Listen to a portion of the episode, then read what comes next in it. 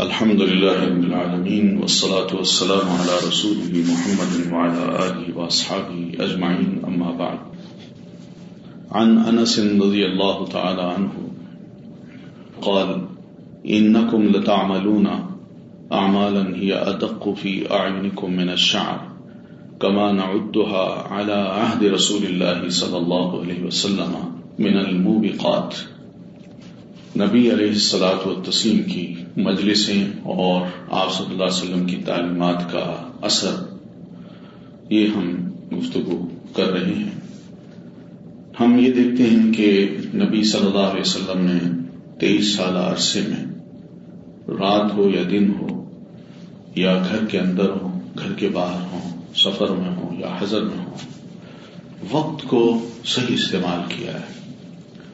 اور اس کے استعمال کا یہ فائدہ ہوا ہے کہ آپ کی چھوڑی ہوئی باتیں یا آپ کا کیا ہوا عمل لوگوں کے لیے بھی یادگار بن گیا اور اسی یادگار کو انہوں نے نہ صرف اپنایا بلکہ اپنے بچوں کو بھی اس کی تعلیم دے کر۔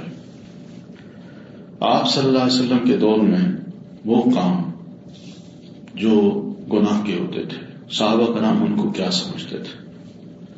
اور آپ کے بعد ہم مسلمان ان کاموں کو کیا سمجھتے ہیں۔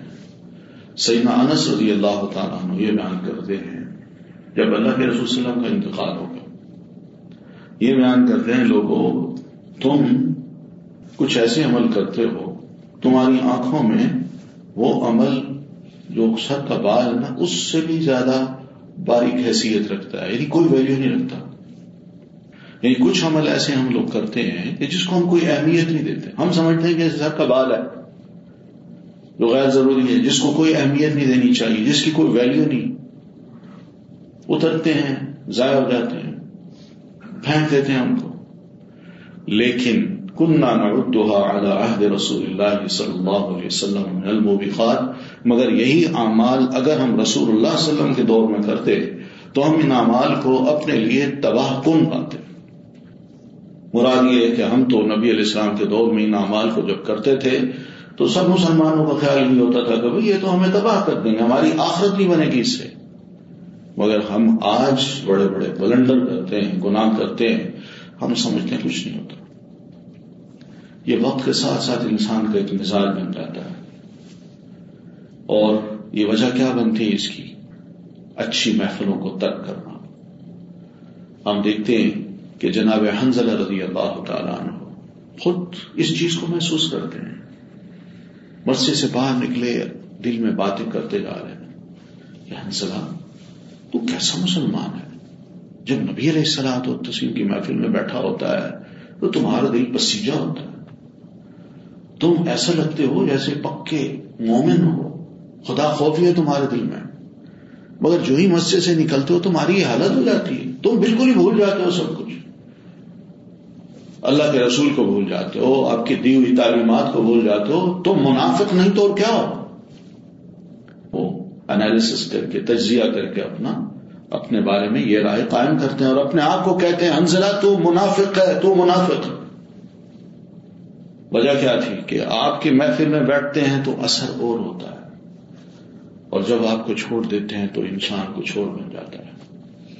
یہ کیفیت انہوں نے محسوس کی۔ تو اتنے میں جناب ابو بکر رضی اللہ تعالیٰ عنہ تشریف لا رہے تھے۔ تو ان کا انزلہ کیا سوچ رہے ہو؟ ان کا جناب یہ حالت ہے میری۔ میں تو منافق ہوں۔ سیدنا ابو بکر رضی اللہ تعالیٰ عنہ کو بھی اس وقت یہ خیال ہے بھائی واقعی حالت تو ہماری بھی ہوتی۔ تو اس کا کیا مطلب ہے؟ کیسے اس پہ قابو پائیں؟ تو نبی علیہ السلاط و تسیم کے پاس دونوں آتے ہیں۔ آپ صلی اللہ علیہ وسلم ان کی باتیں سننے کے بعد فرماتے ہیں۔ کہ دیکھیے یہ دنیا ہے۔ کبھی یوں ہوتی ہے، کبھی یوں ہوتی ہے۔ انسان اللہ کے قریب آئے، دین کی باتیں سنے، تو اس کا دل واقعی نرم ہوتا ہے، اس کا دل کرتا ہے، میں کچھ کروں، کچھ عمل کروں، کچھ رب کو خوش کرنے کے کام کر لوں۔ اور جب ذرا ادھر ہوتا ہے، تو وہ دنیا ہی اس کو اپنی طرف کھینچتی ہے۔ تو اس لیے دنیا میں یہ کیفیت رہے گی۔ بس یہ دھیان کرنا کہ دنیا کا غلبہ تمہارے دینی خیالات پر نہ آ جائے۔ اگر اس طرح آ گئے تو تم تباہ ہو جاؤ گے۔ اور اگر ویسے رہے تو بھی ٹھیک ہے۔ باقی یہ چاہو کہ ہماری کیفیت وہ رہے جو مسجد میں بھی ہے اور مسجد سے باہر کی بھی ہے۔ تو اگر تم ایسے بن جاؤ تو آسمان سے فرشتے اتر کے تمہیں سلام کریں۔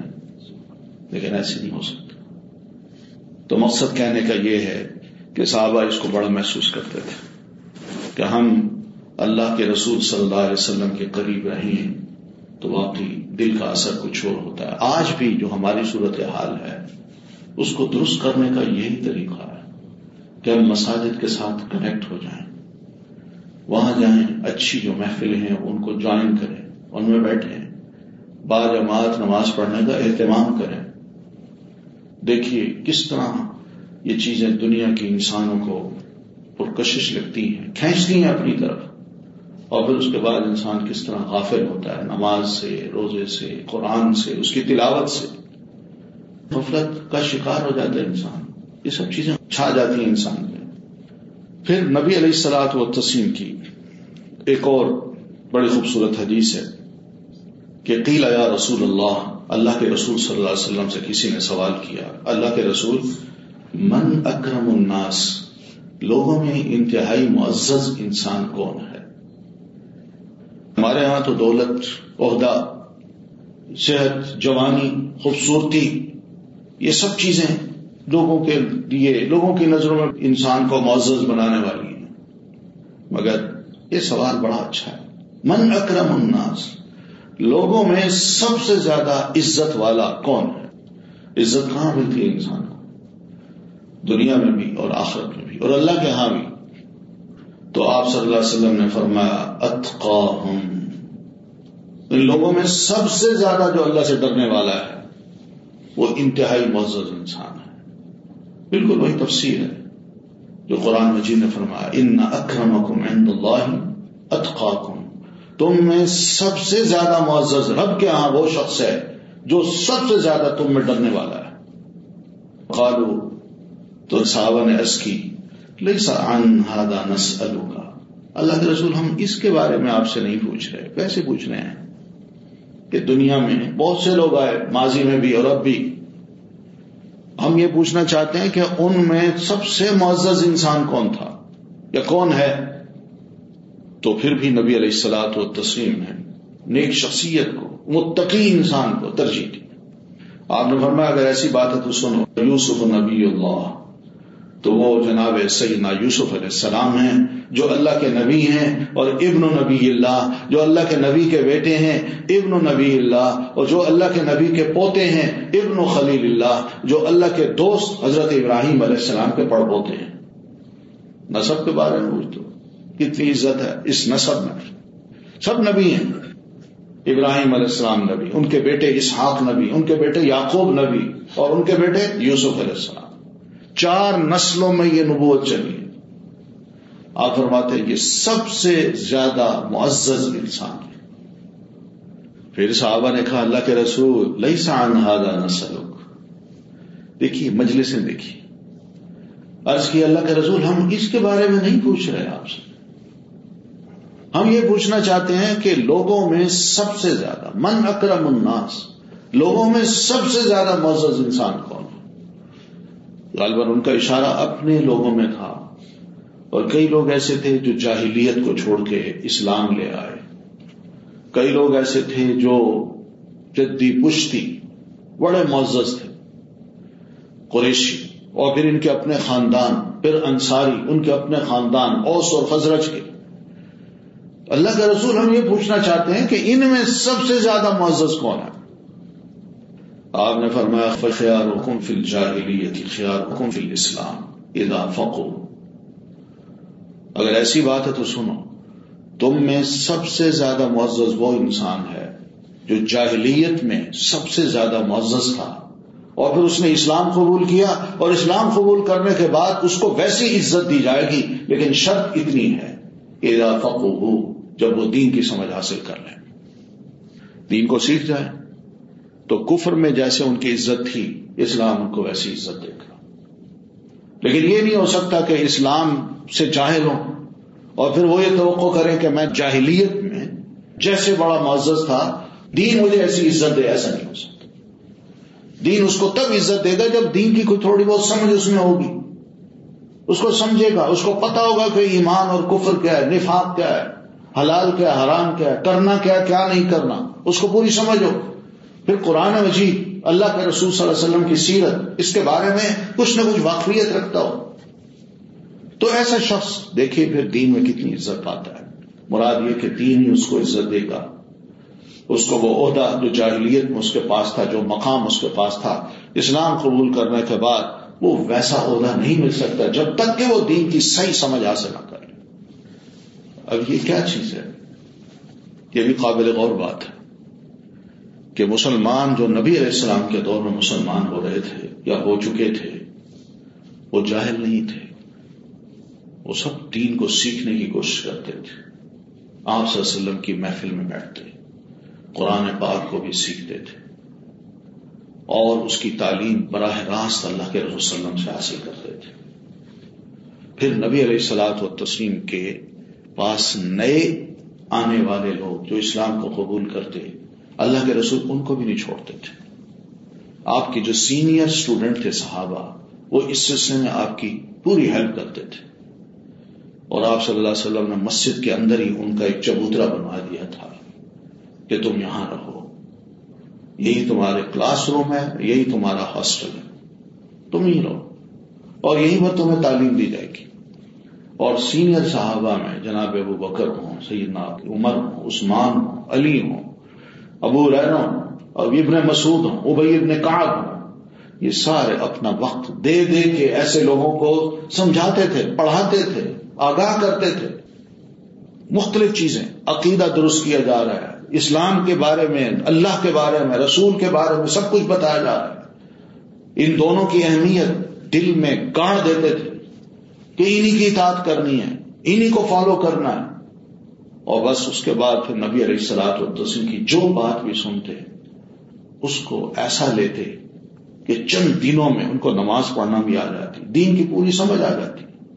اور پھر اس کے بعد جب وہ واپس جانے لگتے تو نبی علیہ السلاط و یہی فرمایا کرتے تھے۔ اخبر ورا اخم جو باتیں تم نے یہاں سیکھی ہیں، وہ جا کے پیچھے والے لوگوں کو بھی بتانا، اپنے پاس نہ رکھنا، ان کو بھی بتانا۔ تو اس طرح پیارے نبی علیہ السلاط و تسلیم کی حضور آپ کی مجلس میں بیٹھ کے یہ لوگ پھر عزت حاصل کرتے تھے۔ بڑا ان کو مقام ملتا تھا۔ جناب مصحب بن عمیر رضی اللہ تعالیٰ عنہ نبی علیہ السلاط و تسیم کے اسٹوڈنٹ اسلام قبول کیا، جوانی میں بہت کچھ سیکھ لیا۔ اور پھر اللہ کے رسول صلی اللہ علیہ وسلم نے ان انصاریوں کے پاس جناب مصحب کو بھیج دیا۔ جو دو بار چھپ کے آپ کی بیعت کر چکے تھے۔ اور انہوں نے کہا تھا کہ اللہ کے رسول، آپ اپنے اندر کسی شخص کو ہمارے ہاں بھیجیں۔ جو لوگوں کو آ کے دین سکھائے، دین پڑھائے، دین کی دعوت دے، وہاں بڑی زمین زرخیز ہے۔ تو مصب بن عمیر جوان ہیں، وہ جاتے ہیں وہاں۔ اور چند دنوں میں مدینہ کے جو بڑے بڑے اوس و خزر کے سردار ہیں، وہ مسلمان ہو جاتے ہیں۔ جناب سعد بن معاذ رضی اللہ تعالیٰ ہو اور پھر عبادہ بن اسامت اسید بن حدیر، یہ وہ صحابی ہیں جو تو اپنے اپنے قبائل کے بڑے بڑے سردار ہیں۔ مسلمان ہوتے ہیں۔ اور پھر زمین اموار ہوتی ہے، اللہ کے رسول صلی اللہ علیہ وسلم کو تشریف لے آتے ہیں۔ یہ وہ عزت تھی جو اسلام نے مصب بن عمیر کو دی، جبکہ مصب بن عمیر ینگ ہے ان کے مقابلے میں ینگ ہے مگر جا کے دین کی بات کی۔ عزت ملی۔ اور اسی عزت سے اللہ تعالیٰ نے ان کو یہ مقام بھی دیا کہ ان کے ہاتھ بہت سے لوگ مسلمان ہوئے۔ انہوں نے بڑی خدمت کی وہاں اور پھر نبی علیہ السلاط التسم کی آمد کی راہ بھی ہم بات کی۔ یہ کام تھا، یہ عزت ہے۔ جو نبی علیہ السلاط التسم فرماتے ہیں فخیار حکم فل جاہلی خیار حکم فل اسلام اضافہ ہو دین کی سمجھ جب حاصل کر لیں تو اسلام ان کو بڑا عزت دیتا ہے۔ وہ بڑے چنے ہوئے لوگ ہو جاتے ہیں۔ پھر اسی طرح قال ابو بکر رضی اللہ عنہ، جناب ابو بکر رضی اللہ تعالیٰ عنہ فرماتے ہیں نظر تو الا اقدام المشرقین سفر ہجرت میں اللہ کے رسول صلی اللہ علیہ وسلم جب گھر سے نکلے تو سیدھے غار سوراخ ہے اور آپ وہاں نیچے بیٹھے ہیں۔ ابو بکر رضی اللہ تعالیٰ بھی ساتھ ہیں۔ اس دوران کہتے ہیں کہ نظر تو اقدام المشرقین میں نے نیچے سے دیکھا تو اوپر مجھے مشرقوں کے قدم پاؤں نظر آ رہے تھے۔ وہ نحن فی الغار اور ہم غار میں تھے۔ وہ اعلی رؤوسنا اور وہ ہمارے سروں پر تھے۔ ارے بالکل اوپر۔ فقلت تو میں نے عرض کی، یا رسول اللہ اللہ کے رسول۔ اب دیکھیے چھوٹی سی، یہ ایک محفل ہے۔ دو دوست ہیں۔ اور ان دونوں دوستوں کی جو باتیں ہیں، وہ اللہ تعالیٰ نے قرآن مجید تک میں ذکر کر دی۔ عرض کرتے ہیں اللہ کے رسول، لو ان احدهم نظر تحت قدميه لابصرنا۔ اللہ کے رسول ان میں سے کسی ایک نے بھی اگر کھڑے کھڑے اپنے پاؤں کی طرف دیکھا تو سیدھا ہمیں دیکھ سکے گا، کیونکہ ہم بالکل سامنے بیٹھے اب یہ گھبراہٹ بھی ہے، سفر بھی ہے۔ اور لوگ آپ کے پیچھے نکل چکے ہیں کہ کسی طرح آپ کو پکڑیں، زندہ پکڑیں یا نوز باللہ مرتا۔ آپ کو جانے نہ دیں۔ اور سیدنا ابو بکر رضی اللہ تعالیٰ عنہ نے یہ جو بات سوچی اور یہ عرض کی، اس کا مقصد یہ نہیں تھا کہ وہ گھبرا رہے تھے کہ اب مجھے کیا ہو جائے گا مجھے تو نقصان ہوگا، میں اللہ کے رسول صلی اللہ علیہ وسلم کے ساتھ نکلا ہوں، جان میری بھی جاتی ہے۔ نہیں، آپ کے بارے میں وہ متفکر تھے۔ اور اس کی شہادت لینی تو قرآن مجید اس کی گواہی دیتا ہے کہ اللہ کے رسول صلی اللہ علیہ وسلم نے بھی اس چیز کو محسوس کیا اور آپ نے فرمایا ماں زن یا ابا بکر بیس نہیں نہیں، اللہ تمہارا کیا خیال ہے ہم دو کے بارے میں؟ جن کے ساتھ تیسرا ان کا اللہ ہو۔ کیا اللہ تعالیٰ ان کو چھوڑ دے گا؟ کیا اللہ تعالیٰ ان کو غلبہ ہم پر عطا کرے گا؟ کیا ان کو ناکام نہیں کرے گا؟ کیا ان کو اندھا نہیں کر دے گا؟ کچھ نہیں ہوتا ابو بکر، مت فکر کرو۔ اور قرآن مجید نے اس کے بارے میں ہمیں لا تحزن، غم نہ کرو۔ حزن، یہ یاد رکھیے، عربی زبان میں حزن کہتے ہیں، دوسرے کے بارے میں انسان اپنے دل میں فکر مند ہو جائے۔ اور خوف ہوتا ہے، اپنی ذات کے بارے میں انسان فکر مند ہو جائے۔ تو قرآن وزی نے یہ جو بات کہی ہے، اس کا مطلب یہی ہے کہ سیدنا ابو بکر رضی اللہ تعالیٰ عنہ کو اپنا فکر نہیں تھا، بلکہ نبی علیہ السلام تسیم کا فکر تھا۔ تو آپ نے فرمایا، لا تحزن، ابو بکر، میرے بارے میں فکر مت کرو۔ ان اللہ معنا، اللہ ہمارے ساتھ ہے۔ بہت بڑا مقام ہے، بہت بڑی عظیم محبت ہے۔ جو جناب ابو بکر رضی اللہ تعالیٰ عنہ کے دل میں نبی علیہ السلاط و تسیم کی تھی۔ وہ نہیں چاہتے تھے کہ اللہ کے رسول صلی اللہ علیہ وسلم کو کسی قسم کی تکلیف پہنچے۔ اپنی تکلیف برداشت کر لیتے تھے، لیکن نبی علیہ السلام و تسیم کی تکلیف کو برداشت نہیں کر سکتے تھے۔ اسی غاری کا واقعہ ہے۔ غار میں داخل ہوئے۔ اللہ کے رسول صلی اللہ علیہ وسلم فرمایا، اللہ کے رسول، آپ ذرا باہر کھڑے ہو میں بھی آتا ہوں۔ اندر تشریف لے گئے۔ جگہ جگہ دیکھی، صاف کیا، سوراخ دیکھے ان میں کپڑے، اینٹیں، جو بھی پتھر وغیرہ رکھ سکتے تھے، رکھے۔ اور ایک دو سوراخ نظر آئے کہ یہ بھرے نہیں جا سکتے۔ آپ وسلم کو دعوت دی، آپ تشریف لائے اور اللہ کے رسول صلی اللہ علیہ وسلم کو فرمایا، اللہ کے رسول، اب آپ یہاں لیٹ جائیے۔ تو نبی علیہ السلاط تسیم جب لیٹنے لگے تو وکر رضی اللہ تعالیٰ عنہ نے آپ کا سر مبارک اپنی گود میں رکھ لیا اور قریبی جو سوراخ تھا، اس سوراخ پہ اپنا پاؤں رکھ دیا کہ یہاں سے کوئی موزی چیز نکل کے اللہ کے رسول صلی اللہ علیہ وسلم کو ڈس نہ دے۔ اور کسی چیز نے سیدنا ابو بکر رضی اللہ تعالیٰ عنہ کے قدم کو ڈسا اور ایسی تکلیف ہوئی، ایسی تکلیف ہوئی کہ برداشت نہیں کر سکے، ہلے نہیں، کوئی بات نہیں کی اللہ کے رسول سے۔ بس اس تکلیف کو برداشت کرتے کرتے آنکھوں سے آنسو بہ پڑے۔ اور یہ آنسو اللہ کے رسول پہ اوپر جا کے گرے۔ ابو بکر، کیا ہے؟ تو بتایا کہ اللہ کے رسول، مجھے لگتا ہے کسی چیز نے مجھے یہاں ڈس لیا ہے۔ آپ فوراً اٹھے، اپنا لا مبارک لیا اور جناب ابو کے رضی اللہ تعالیٰ عنہ کے پاؤں پہ جس موزی شہ نے ڈسا تھا، اس جگہ پہ اپنا لعاب لگا دیا۔ ابو بکر عرض کرتے ہیں، اللہ کی قسم، جو ہی لعاب لگتا گیا، وہ درد بھی، وہ تکلیف بھی دور ہو گئی۔ یہ محفلیں ہیں، یہ دوستیاں ہیں، یہ خیال ہے۔ یہ محبتیں کہ انسان کتنا محبت کرتا ہے دین سے اور دین کی خاطر۔ اسی چیز کو ہم نبی علیہ السلاط و تسیم کی چھوڑی ہوئی تعلیم میں بھی دیکھتے ہیں اور صحابہ کرام کے رویے میں بھی۔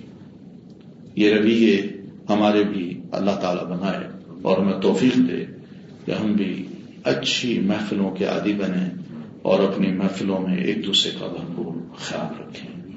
جزاک اللہ خیرن السلام علیکم ورحمۃ اللہ وبرکاتہ.